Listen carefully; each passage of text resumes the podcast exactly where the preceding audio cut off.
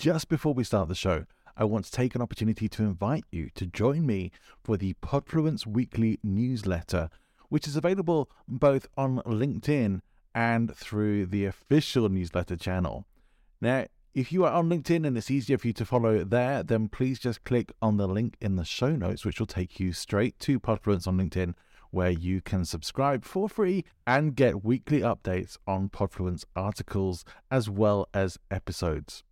If you would like to subscribe to the full newsletter, where you'll get additional materials and as my little incentive to you, my pre podcast guest checklist for you to use when you're appearing on podcast shows so that you can be fully prepared every single time, then please click the link to the official newsletter in the show notes. Hope to see you there. Let's get on with the show.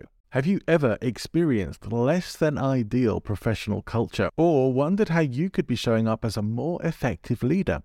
Maybe you've had the experience of an amazing working culture and would even like to know how you can help to create them for yourself.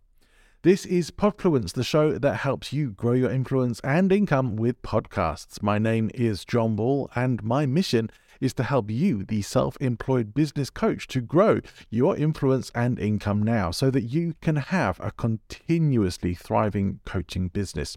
That said, if you are a service based solopreneur, this content can undoubtedly help you too. A quick message about this particular episode. I realized recently that I had a bunch of episodes that I recorded before I took a hiatus from the show, before I took a full time job on last year, and before I rebranded and repurposed the podcast into Podfluence. Some of them are somewhat still related to the topic, like today's, where really it's a, a coaching and kind of leadership topic. Some of them a bit less so, but they're still interesting discussions on topics like negotiation skills and nootropics.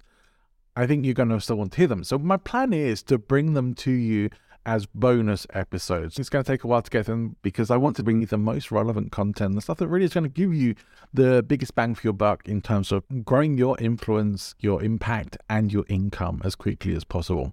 I think you're going to get a lot of value from this episode, and I hope you'll enjoy it. My guest on this episode is Tracy Tutty. Tracy is a herbalist, an accountant, and performance coach based in New Zealand, who I was privileged to be able to serve in a coaching capacity for several years. And I got super excited when I saw that Tracy was on LinkedIn talking about influence and persuasion, which was when I reached out to her to chat and see if there was an episode there for us to put together, which there was. So in this episode, Tracy helps to answer what does it take to create psychological safety in a work environment and a positive, non-toxic working culture. And how can we as leaders be more ethically and effectively influential and persuasive. If you have your device in your hand right now, then do me a quick favor and click the plus sign on Apple Podcasts or Spotify at the top of the screen or whatever you have to subscribe on your preferred listening platform so that you can get weekly updates of Podfluence as they drop. So pop in your earpods and let's get things started. Welcome to Podfluence, the podcast for business coaches and professional speakers who want to build audience and authority through podcasts. Here's your host, international coach and speaker, John Ball. Welcome to Podfluence. I am really happy to be speaking to someone who I've worked with before in the past, and, and we thankfully have stayed in touch. And the tables are turning a bit now from me being the consultant to her being the consultant. And so, welcome to the show, Tracy Tutty. Thanks, Johnny. It's a pleasure to be back with you. Great. It's real delight to speak to you, and I really enjoyed working with you before, and I'm certainly very glad that we've kept in some level of contact, even if it is just the old LinkedIn posts and stuff. But one thing that I particularly wanted to get in touch with you is because you were posting some stuff on LinkedIn about influence and persuasion. I thought, oh, I need to speak to Tracy about that, and we ended up having a bit of a deeper chat about it. And so we're going to be talking about influence and persuasion as a service. And I'm really looking forward to having that conversation with you. So let's get into talking about why we are talking about influence and persuasion as a service. Where does that start for you? For me, it stems from the fact that, you know, and I think we've really come close to understanding this even more over the last couple of years that one of the things that we as as people as humanity we really need to feel that connection. And connection is about feeling seen it's about feeling heard and it's about feeling understood. And for me influence and persuasion comes from that act of service that act of i see you i hear you i'm really doing my best to understand where you're coming from and so uh, that's the way that i think of influence and persuasion and you've been relating that specifically to service based businesses. Like you mentioned to me mm-hmm. that you have had a, a coaching program where you talk about this. Tell us a little bit more about that. Sure. So I have this coaching program. It's called the Corporate Sage Effect. It brings through my background as a medical herbalist. I'm also, uh, well, a chartered accountant, I must confess, and also lead a lot of teams as well. And so, what, what the Corporate Sage Effect does is it works with drained managers and it supports them in becoming that corporate magician. You know, that person you see at work and you're like, how does she do it? How does she get it all done? How does she look like she's having a good time? And how is she helping her team to be so effective? And one of the things that we talk about, of course, is in addition to having the, the toolkit to be a great manager, you also need to be working with your body and taking care of yourself because managing teams is an Olympic sport. It's, it certainly is. So, so take us through some some of the elements. Is like what what is it that most people don't really know in service based businesses about influence and persuasion, or or maybe are get, just getting wrong? Yeah, I think I think the biggest thing that we're missing, Uh, well, the thing that I'm seeing the most that is the biggest contributor to drain managers, is making it okay to take care of ourselves, making sure that we have the energy to be there for our team, making sure that we have the energy to be listening, to be noticing those cues, not just in our own teams, but across teams within the organization as well. And I think, you know, that ability to take care of ourselves first and to feel good about that, it's something that really contributes even more to an organization. Because if you have a whole lot of high functioning, high energized, relaxed, calm, happy people, you're going to have a productive organization. Yeah, and, we know that burnout is a big issue for people, right? And and is an increasingly common issue that probably isn't being tackled anywhere near as effectively as it could be or should be. That's right. And one of the sad things is that a lot of the people that I'm working with, they're coming to me because they don't want their managers to know. You know, and it's part of that change that we really need to see in this world where it's okay to put your hand up and say, Hey, I need some help, and to not have that count against you. Yeah, this is, I, I think, often one of the biggest issues we have in in life, and it is certainly something that I see as a blockage to influence and persuasion in general, because it takes people out of being able to be their authentic selves and mm. trying to be something that maybe they're not, but maybe nobody can be. And I, I, don't know if you maybe have had a similar experience to me, and this is something I often refer to on my show, but when I very first got into the world of personal development, there were quite a lot of people around who seemed to be teaching that you had to effectively become a type A personality, an overachiever. Mm-hmm. You had to become a complete go-getter, getting up at 4.30 every morning and then going and doing your two-hour morning routine and that's that's how champions start the day. And there, there are still people, are still people teaching that. But I also know many many successful people who do none of that. And so it's like okay is is that really essential? Is it, if you're not if you are not this sort of uh, champion person having your feedback for breakfast and doing all this stuff can you still be successful? The answer is yes. Um, yeah. that it's it's interesting that we tend to think well you're supposed to at least show up as that. And i think especially in the corporate world there is this role of how we're supposed to see people or how are we supposed to project an image that is supposed mm-hmm. to be a strong leader that has no chinks in their armor and mm-hmm. and is completely invulnerable and that is damaging yeah you're so right and there's also that aspect about you know work life and home life and work life balance where this presupposition is that home doesn't affect work and work doesn't affect home and that you have these two distinct lives, it's almost like you have two distinct identities, which, as you say, is stopping you from being your truly authentic self. And it's not about a work life and a home life, it's about a life. And it's about how we find that balance as well. do you think that over the couple of years that we've just had with COVID and everything like that, that a lot of people or more people have woken up to this? I think so. And I think in the beginning it was difficult because we were still trying to be our old corporate selves at home. And then something magical happened where it became okay to have the kids peering over your shoulder when you're in that meeting, or the cat walking across the screen, or the dog coming into the room, and we became more human. And so it's been it's been a really tough couple of years, you know, especially with the amount of home working if your home's not set up for it.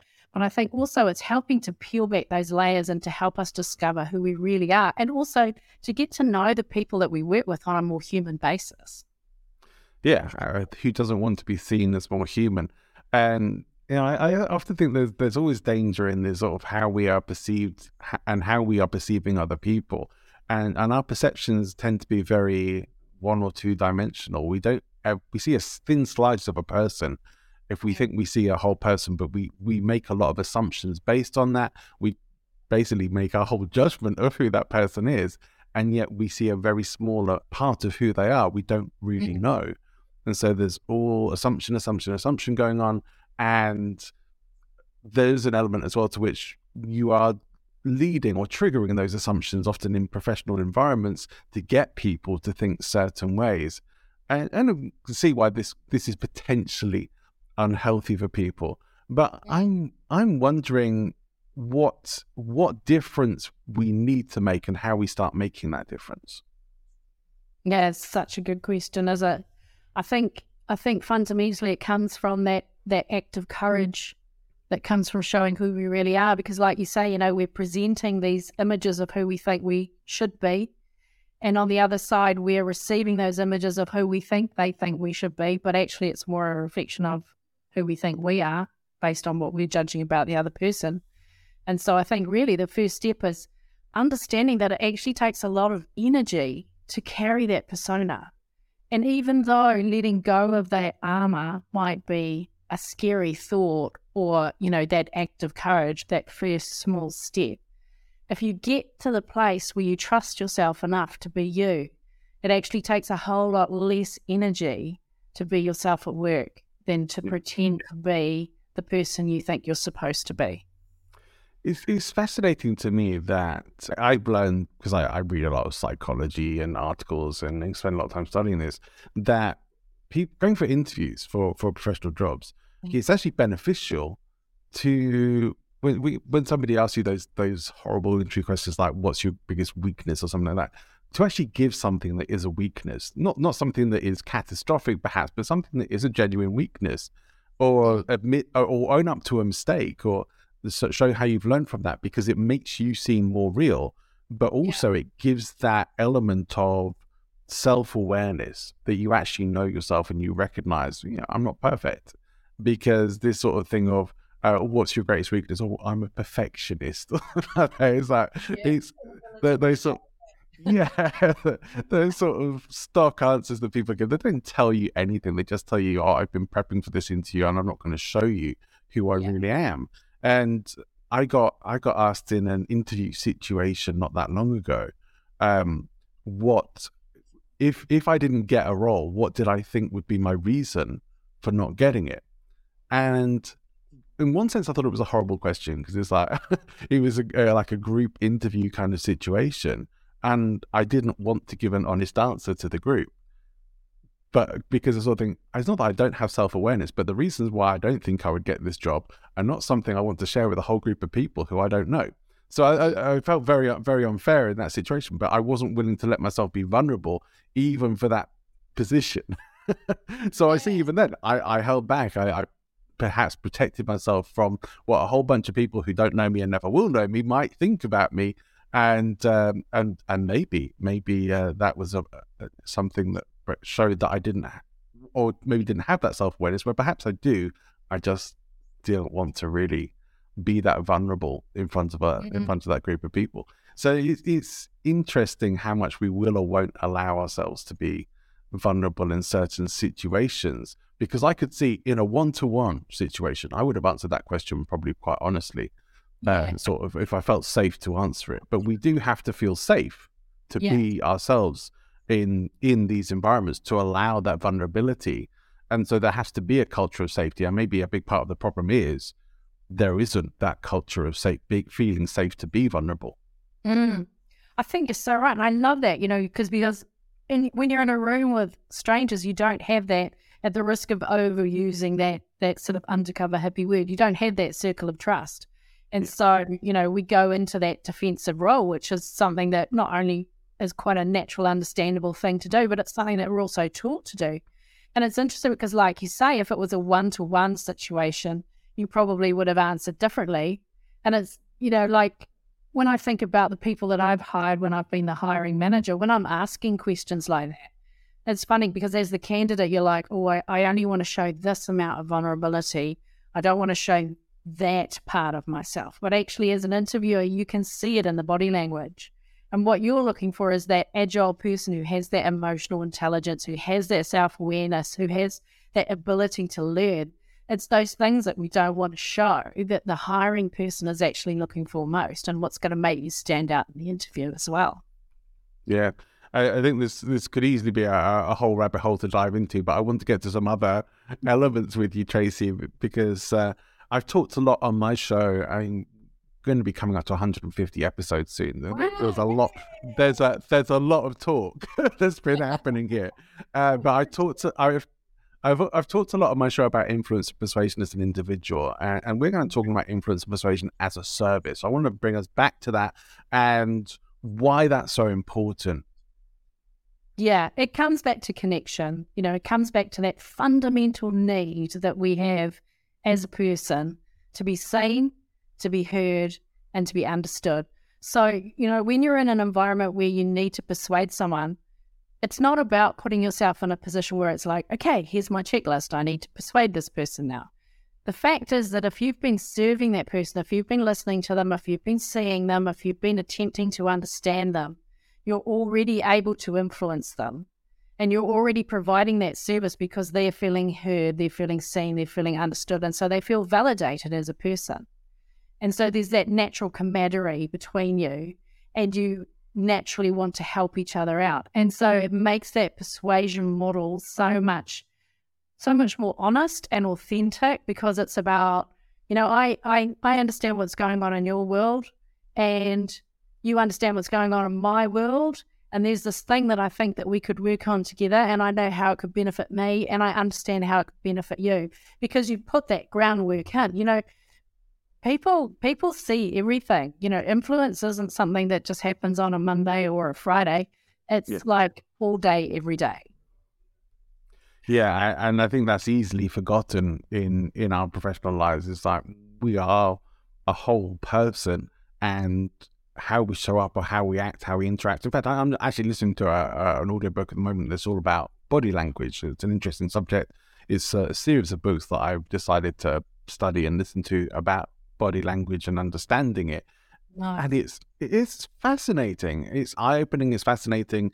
It's, it's, nothing that's saying, oh, if somebody does this, that means that. It's like it could mean that, and, and it sort of shows you what to look for and signs and context and you know all these things that you have to put together and i've had some body language experts on the show before which is you know is a super interesting area but uh, mm. but certainly understanding how we put each other at ease or how we create uh, the those relationships and allow people to feel trusted and there are things that we do consciously in order to do that and there are things that we do unconsciously but it's all communication and it's yeah. all happening all the time and, uh, and so we need to ideally understand that so that we can make sure we are communicating more effectively.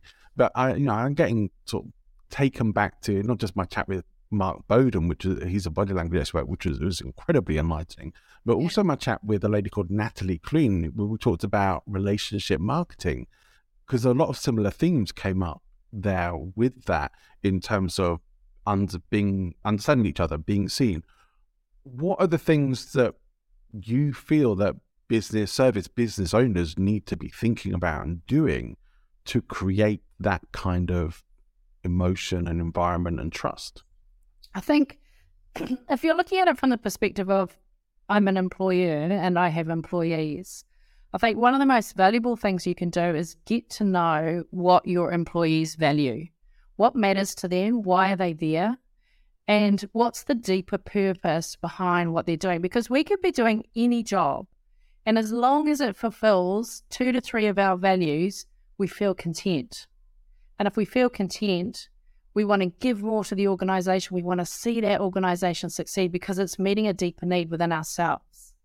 And so by doing that, what you're helping to the organization to do is, well, first of all, you're reducing staff attrition.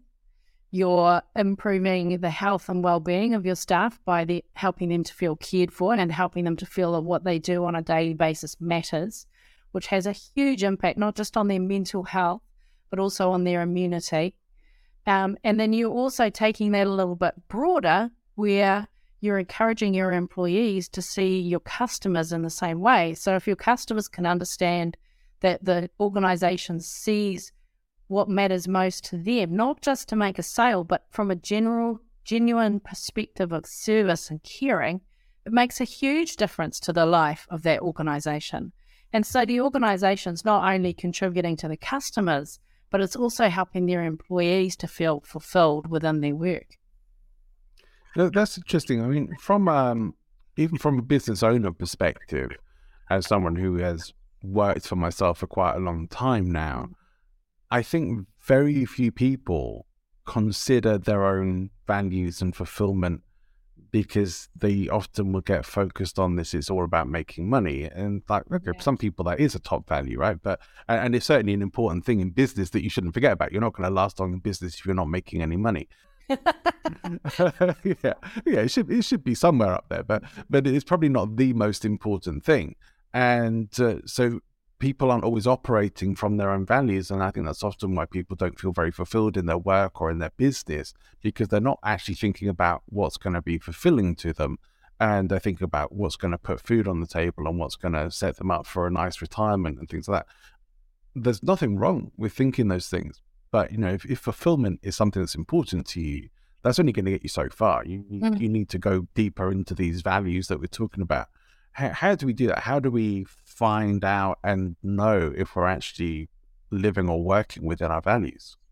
It's it's a, it comes from self awareness, and it's it's part of it's part of a manager's job as well in terms of serving their team to help their team uncover their values if that's what they want. I mean, not everybody wants to to go down this path, and that's okay.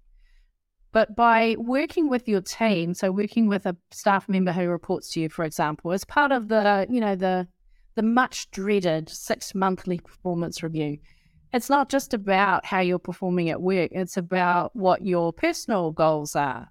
It's about unpacking what matters most to you that year and finding ways to support that person. You can also pick it up in the language that they use. So, um, for example, if they're like often coming up with amazing, spontaneous ideas, for example, you can test that out. Maybe creativity is an important part of their life is there somewhere in their role where they could champion some change within the organization? Or if connection is really important to them, as well as doing the role that they're doing, could they be helping on the social club uh, committee, for example?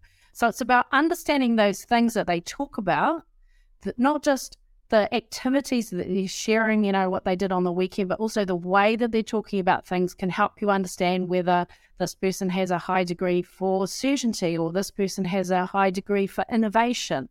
The way that they talk about it and the things that they're saying will leave clues. And it's the manager's responsibility to pick up those clues and to help them to fashion a way of completing their role in a way that also fulfills those values. Yeah.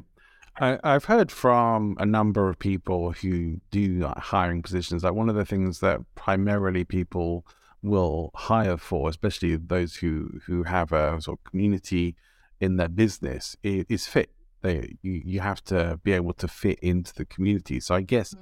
you have to at least be uh, exploring or having a good sense of what somebody's values are to be able to and to be able to know whether they would fit or not. But what if what if and I don't know if this is something that would, could or would happen. Yeah. You start to dive into somebody's values or get a sense of that, and it and they don't really fit with the general values or, or the company values or the culture.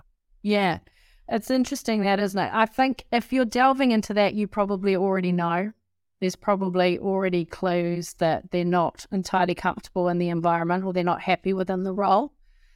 and then it can be just a matter of helping them to unpick those values because sometimes it can be the result of our upbringing, you know, that nature versus nurture, or is it both? Um, you know, and so people aren't aware of a particular value. But deep down, subconsciously, there may be a yearning to learn more about that value, which is why they are attracted to your organization. So just because you're uncovering somebody if who has values where you think, oh, hang on, this doesn't quite work, doesn't necessarily mean that there isn't something going on subconsciously that you can help them to bring to the surface. Right. So people's values are not set in stone. They can change, they can evolve and adapt. They can evolve and adapt for sure. How important is it in terms of results to be focused on the influence and persuasion that we talk about as a service? Like in terms of the difference it makes to the to the company, in terms of the difference it makes with sales and customer relationships and those mm. kinds of things. So in terms of influence, if if our basic premise is the fact that we're seeking to understand somebody. So when we're making a sales call, we're seeking to understand them, not just to sell them a widget. Or when we're reaching out to the marketing team, we already have a relationship with them and we can be like, oh, Mary seems a bit down today. What can I do to support her? All of those things are coming together to make an organization, firstly, more agile, but also more has a greater ability to respond to what they're bringing in through their customers. Because when you have a sales team who is in tune with the customer to the extent that they understand their values and they understand what matters to them, you get more innovation in terms of your product roadmap. But you also get that greater sense of loyalty and brand evangelization between the customer and the organization as well. So it can have a huge impact, not just on like the financial bottom line, but also, you know, what we talked about earlier in terms of improving our our staff's health and well-being through their immunity and mental health and just generally feeling supported and helping them to feel more loyal and to feel proud of where they're working. Yeah. I, have seen some interesting. There's a guy, I think his name's Dan Price, and he's a CEO of, of a company in the US. I don't know if you've ever heard of him, but um, I see a lot of what he posts on Twitter. And one of the things I really like about him is that he talks about fairness in in the business and um, and not having these ridiculous CEO salaries and making sure that everyone is actually getting well paid. That there shouldn't be this huge disparity that we now have between people at the lower end roles of the business, the people who are at the top, um, be, because it, it's utterly crazy that uh, so much so much company money has to go into doing that. And and I see that those values he expresses those values a lot. He he also does a good job of highlighting where other people are, are really just running on corporate greed or um, trying to screw over their workforce because they're not, uh, they, they just want to get more money out of them. Mm. And, and, it's important to have those voices. And, and sadly, they're, they're still few and far between. But what you see is when somebody like him uh, opens up jobs in their business, they get overwhelmed with applications because people want to work for a company that's actually going to value them and pay them fairly and and has these really strong values. And I think we see that a lot that people do uh, do talk about businesses and companies that have these strong values that they like mm. just as much just as much as we talk about the ones that have, have the opposite um, people really want to see that kind of change they want to see more corporate caring yeah. less less of this sort of cold um, almost sociopathic nature of business mm. where emotion, emotions get pushed aside for the bottom line and it's all about how much money can we make for our shareholders which we still see is the prevalent kind of business attitude but we do see the shoots of change at least or we see some pushback against that mm. but it's, it's interesting to see those values and contrast them and to how attractive that is because i think many people don't feel recognized or rewarded or seen or valued in the roles or businesses that they work in. I think this is a bigger issue, not a bigger issue, it's a different issue for people who are self-employed. Yeah. Who don't have it, who don't have anyone other than their customers perhaps yeah to help them feel valued they have to do a lot of self-validation work but the, the validation stuff the the recognition and reward stuff is really important right? Mm. and it's really interesting because there's a lot of research coming out at the moment well it has been coming out for a little while now around the millennial workforce and the fact that they have different expectations about their work and that they're looking for places where they can experience their values, they feel validated, they feel looked after, they feel cared for. Whereas the different workforces that have come before, that hasn't necessarily been to the fore, not because it didn't matter to them, but because they didn't know that they were allowed to ask for it. Yeah, it's uh, it's been interesting to me because I I maybe see a, an, another side to that, which is having worked with as clients a lot of business owners who have been hiring millennials in, and, and many of them will say the same things of uh, uh, they have a struggle in actually getting people to work. And I don't know if this is a millennial thing. It's just, I just know it's a common issue mm. that has been coming up, and and those that theme seems come come across as well. Uh, and maybe that is an incentivization thing. Maybe it is a values thing. But actually having people come in and almost feeling like they're doing you a favor yeah. by being there. Yeah, yeah.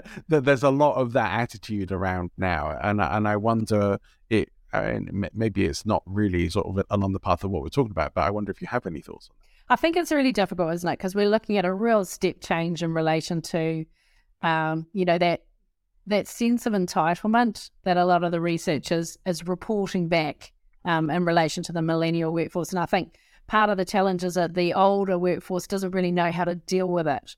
Um, and and I think it's also a sign of our times, you know, where things are moving quickly, things are much more instantaneous. Whereas before, you know, when you went to work, you started at the bottom, sweeping the floor, and then you worked your way up and you were patient and you did your time and eventually you got. Whereas now, when we're looking at a lot of our businesses are information based and they're relying on these people having this expertise, there isn't that same sense of regulation that there was before. And so you get that disconnect between the two parts of the workforce where one is coming in and saying, Well, I know all this stuff, and not really acknowledging that there's a whole lot of other stuff that they haven't yet experienced. And then, you know, there's the other part of the workforce that's saying, Well, you have to do your time because I had to do my time. I think it's really challenging. Mm. Yeah, it, it, definitely is. And I don't know, I don't have the answer for that, but I, I do think um, we can work more. I think ultimately we have to work together to try and figure out what the solution is, right? work with the younger generation who are coming into business and uh, find the ways that work to actually communicate and to um, motivate and infuse them. And, and maybe that is more about speaking to their values than saying, "Hey, I'm paying you a salary. You're supposed to do this, this, and this." Uh, it might mean it might mean having to have a bit more of an emotional connection with your employees, yeah. and perhaps there's people who are resistant to that. I, I don't know what the solution is. I, am I'd be interested to hear from anyone who does have thoughts and, and maybe even some uh, some solutions and, and, plans that have been working for them to, to because it seems to be a common, fairly common issue. Yes. I want to come, yeah, uh, swingers, swingers back to um, more corporate values. I, I know that from having done a bit of consulting work in the past, a lot of companies will bring in performance consultants and they'll just get this whole and then maybe have you there for a few days or a week or a couple of weeks, and they just want all these recommendations. They'll stick up a plaque that says these these are our values, and that's it. We've done. That's our values. They're up on the wall. You know what they are now. And they're not actually doing anything with that other than saying, hey, look, we've got this nice shiny plaque that says what our values are, can point to that and tell you. But if you actually look around at the culture or the actions of the business, you won't see those values represented anywhere.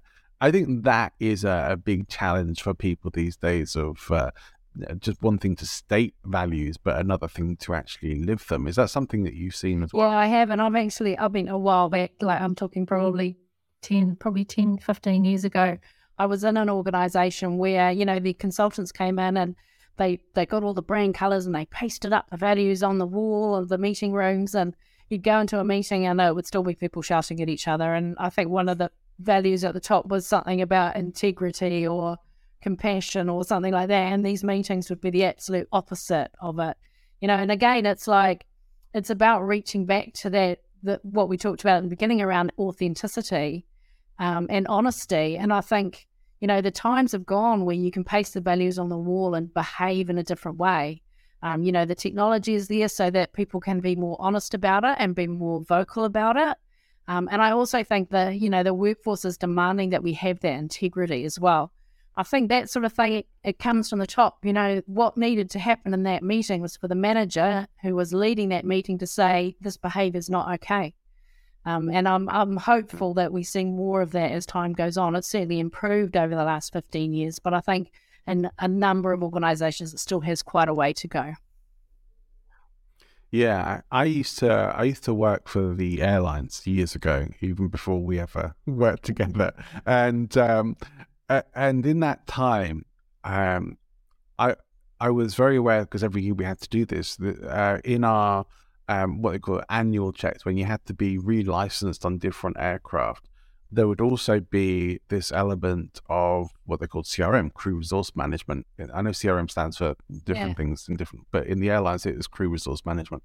And um, and what that was was about having better communication between crew and pilots, because traditionally there had been this whole thing of almost like the the captain was like mm. God, you know what the captain says goes. You don't contradict the captain, and um, and there was certainly you know, I encountered captains who were like that. But what they found was that whole, I guess, much like surgeons in hospitals, that whole culture was responsible for a lot of accidents yeah. because people were afraid to speak up if it contradicted the captain or people were afraid to report something uh, and would keep their mouth shut for fear of being thought stupid or shouted at by the by the captain or the surgeon or whatever. You know, those sorts of seniority based sort of positions where seniority has the final say and, and that's mm-hmm. it. Um, whereas they what the airlines have been working on um, because it has led to catastrophes, plane crashes, so they had to mm-hmm. do it. Um, was having a having a place of communication where the the people at the top of the chain had to listen to the people further down the chain, and that any valid concern should be expressed and fed back, and that there wouldn't be any negativity to come back. Or if there was, if there was like um, intimidation or bullying or anything like that, that there was a, uh, also a, a management culture that would deal with that. Now, I, I couldn't say speak to how effective all of that is in, in terms of does it stop it mm-hmm. altogether? Mm-hmm. Probably not, but it certainly has uh, educated people and reduced that and created more of a culture of, of communication. Uh, and yet the business world is still catching up on mm-hmm. a lot of this. Uh, and uh, you wonder how many how many business catastrophes are caused because people won't listen to the voices further down or they, they think they know better and yet inevitably on the climb up to the top you lose touch with a lot of what's going on in the day to day and uh, and how people really are or what really is the state or nature of business as you work your way up you get more isolated. I mean, that, that's inevitable. And, and so it's finding those ways to make sure that maybe not just make sure that you don't get so isolated, but to make sure that people's voices are being listened to and that uh, that people are valued and, and heard, and that um, if there is something that's being fed back, that it doesn't get shouted down, that it doesn't get bullied away, it doesn't doesn't get uh, ignored for the sake of somebody else's ego or uh, well, I guess it is generally for mm. ego, right? It's about introducing the possibility of consequences, isn't it? And I think, you know, in the past, there's perhaps not been the consequence of shouting down somebody who has a good idea. Yeah, yeah, it could be could be a lot of that. When it comes to when it comes to how businesses are being are being seen, there are, are there businesses or corporations that you think are a good example of how to do it right? I think when I look back on, because I've worked for a variety of organizations, um, you know, because I work as a consultant. Um, and so when I look back on it, it's kind of like a patchwork because there are particular things that particular organizations did really well. That if you brought them all together, it would be a great organization. You know, like I think about early on in my career, the CEO who used to walk the floor every morning knew everybody's name, he knew their family, he knew what was going on, he knew everything that was going on in that organization. Um, and I think of a different CEO who forsake his corner office with the amazing view so that he could sit in the middle of an open plan office simply so that he could be approachable and again so that he had an understanding of what was going on across the floor. I think for me, there seems to be a theme around approachability of the leadership. Something we could all be be better at. Um, how important do you think that is for people who maybe are uh, in business by themselves or with or, or with, with small teams? I mean, what what would be the the difference there, and how beneficial would that? I think one of the things I learned the hard way um, from being in my own business is around the importance of networks and having conversations with people who aren't necessarily in your organization. I remember when I first started working for myself, because I'm naturally an introvert anyway, it's quite easy for me to hole up in my office and beaver away and not sort of raise my head for weeks. You know, it's my natural inclination. And so, but what I discovered was that I was missing out on the water cooler talk. You know, I was starting to feel a little bit lonely because the conversations I was having was conversations with patients or with clients. You know, it was conversations where I couldn't really be like, so what did you do last Saturday? You know, that sort of thing. So I really missed that connection that you get from being in the workplace. And so, if anything, that was the biggest lesson for me. I actually have to actively go out and find opportunities to have those conversations. Yeah, I can, I can honestly say the same thing as uh, uh, for someone who would regularly be having uh, often quite, um, I say, quite um, inappropriately intimate chats at work with people in the airlines who seem to just open up about everything uh, and and also think that the galley curtains are soundproof. Um, but to um, to to coming and, and working for myself and not really having those moments or not really having that little community where you can where you can chat like that had to find it had to create it for myself. And uh, and and thankfully have done that ha- have done that because we otherwise do get a bit too isolated and insulated. And i think uh, we, we've, we've, if we've learned one thing through COVID is that we uh, we suffer when we spend too much time yeah, on our absolutely. The other thing that's really made a difference for me is using masterminds and you know just having someone I can bounce off and say, "Hey, I'm thinking about this. What do you think?" Or have you tried to do something like that? You know, and it just helps to speed up that evolution process because you know in the workforce you can go to the guy down down the corridor and say, "Hey, what do you think about this?" Whereas when you're in your own business, it's more difficult. I would second that as well. I have uh, I'm actually meeting with my mastermind group uh, later today, and uh, it's, it's been one of the best things, one of the best things I've ever done or ever had, and to an extent where I'm like, why did I never do this sooner? And uh, and also masterminding with a, a, really phenomenal group of people. It, it matters who you yeah. mastermind with, right? Uh, but it's good that we're not all doing the same thing, but we all have similar yeah. objectives, and we all get create we've created that safe space that we were talking about a bit earlier of like we can be vulnerable we can say what's really going on we're not having to project out an image of i am the biggest business success yeah. or anything like that so i can say actually this is not yeah. going so well and uh, and and not be judged negatively because yeah actually yeah i'm having that issue as well or i'm having that issue too and I think, all right this isn't yeah. just me then uh, it, that's that stuff is so important. It feels better when you've got two or three people going. Oh yeah. it does. I, you know, I, I know I've joined a few business networks for that for that very thing before. Is that uh, well, you know, I'm trying to be a bit more strategic about some of my business networking these days. But uh, but it does it does make a difference having. Uh, you need to have some some at least one person who you can ring up and maybe just chew the cud with or just unload everything with or yeah all, all those kinds of things it, it makes yeah, a difference.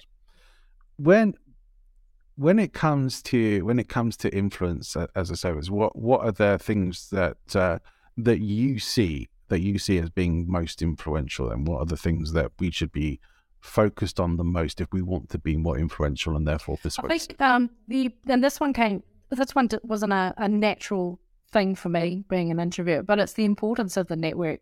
You know, so like when you're in an organization, it's important to get to know everyone. It's important to get to know what matters most to them.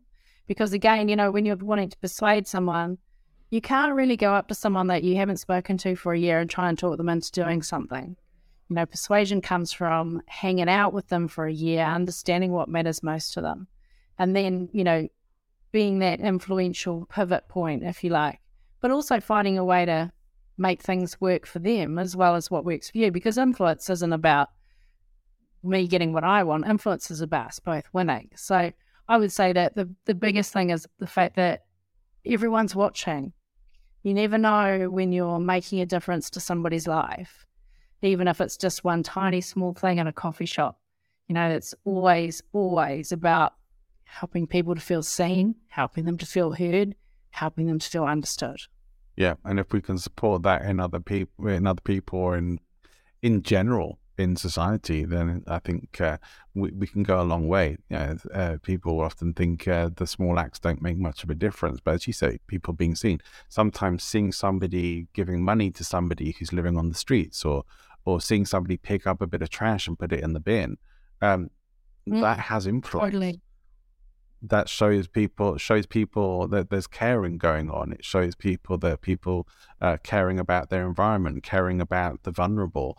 Um, those sorts of actions have influence, and you might you might not think that much of it, but they they can make a, a huge impact, and, and, you just never know. Somebody I, have had many stories of people who are just who have been well, at at the edge, you know, thinking uh, you know, that they couldn't go on, and then seeing mm-hmm. one little act of kindness or having just some random person smile in their direction and recognize, hey, actually, there is some kindness around, there is some love in the world, and uh, and maybe it's not yeah, so bad after all. Living in that, that world where everybody every day is like, I'll just do one random act of kindness today. What a great world that would be. I would like to live in that world. it's interesting, Tracy. I was I was writing a blog article about this at the weekend that I, I published, and uh, so it's very interesting to be talking about that now. And I, I was really saying about how uh, we we all talk about you know be part of the solution, but we don't always think about how could I be a bit kinder today, or how could I be a bit more loving in my interaction. And we have to connect with that in ourselves. We have to find that in ourselves. Have some some love and care for ourselves and, and project that out into the world. Uh, and I do. I, I, was thinking particularly of like a few people who I've connected with. Um, I did a, a, recent interview with a guy called uh, Mark Asquith, who just a really nice guy, big in the world of podcasting, super nice guy. Um, one of the founders of Captivate FM, which is a podcasting hosting service and and just that very natural to chat to. You know, the rapport was instant and easy. We're both from the north of England. You know, that that probably helps a bit as well. Uh, and another lady, Jane, Janie Ainsworth, who just fantastic woman. These the, some of these people just have this ability to make you feel comfortable and um, like you've known them for ages, even if you've just met them. And how much I really like that is I don't know how good I am at that. It's like it's hard to see yourself uh, I hope to be good at that. I work on being better at, being that person, especially as a as a podcaster and an interviewer. It's, yeah. an important skill. Uh, but like yourself, I'm I'm I'm pretty introvert, and uh, so I also w- try and work on being less introverted and push the needle towards more. I think I'm mm-hmm. more of an ambivert mm-hmm. now, hopefully. But the, the, the, reality is, you can you yeah. can change these things and you can make a difference, but it has to matter. And the if we think it doesn't matter or if we think we can just carry on in our own little bubble, then we carry on as we were before and nothing changes. But when you re- recognize that things can, you start looking for the change, start being that, you will start to see it. You, we start to see what we're putting out there as well. Is the whole sort of philosophy of perception is yeah. projection. And uh, we have to start putting out that stuff into the world because if we're stuck in victim mentality or if we think the world's a terrible, crappy place, and it can be.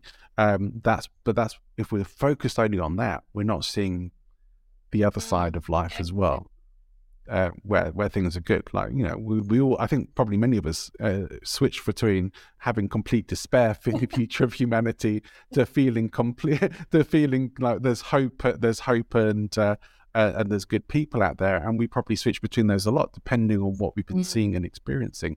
But both of those sides, and we also one without the other, and and we, right, there, there's very much there's very much that, but also we can get we can get stuck in just mm-hmm. focusing on the negative because that's what our brains are more drawn towards. But uh, the the positive side is yeah. is still there as well. There's always going to be good Absolutely. in the world. Good. Although that's, a, a, nice thing to a nice thing to be thinking about. I, I'm wondering, Tracy, like people who may be interested in your coaching program or want to find out a bit more about you, what's going to be the the best the way? best way uh, to find me is by checking out my blog, projectjoyful.com, and my podcast by the same name, Project Joyful. Always good speaking with other podcasters. Tracy, it, it's been an absolute pleasure chatting to you today. I've really enjoyed the conversation if there was above everything else we've talked about just one thing you hope people will take away the most from our conversation today what would you like the that? one thing that i would love for everyone to take away is just to give themselves permission to be gentle with themselves. I like that. So yeah give yourself permission to be gentle with yourselves. Tracy we are going to wrap things up there. Tracy tutty thank you so much for coming and being my guest it's been a pleasure. It's been lovely talking with you as always johnny Thanks for tuning in. Hope you've enjoyed the show and that you will do your best to be a little bit kinder to yourself. I also hope that you're really taking away from this what it takes to create psychological safety in working environments and how we as leaders are able to become more ethically and effectively influential and persuasive in those circumstances. Now, if you do want to get hold of even more Podfluence, then do join me and hundreds of others for the Podfluence weekly newsletter so that you can get additional insights and articles on growing your coaching business for the long term. You'll find the links in the show notes. For now, though, wherever you're going, whatever you're doing, have an amazing rest of your day. Go and make great things happen.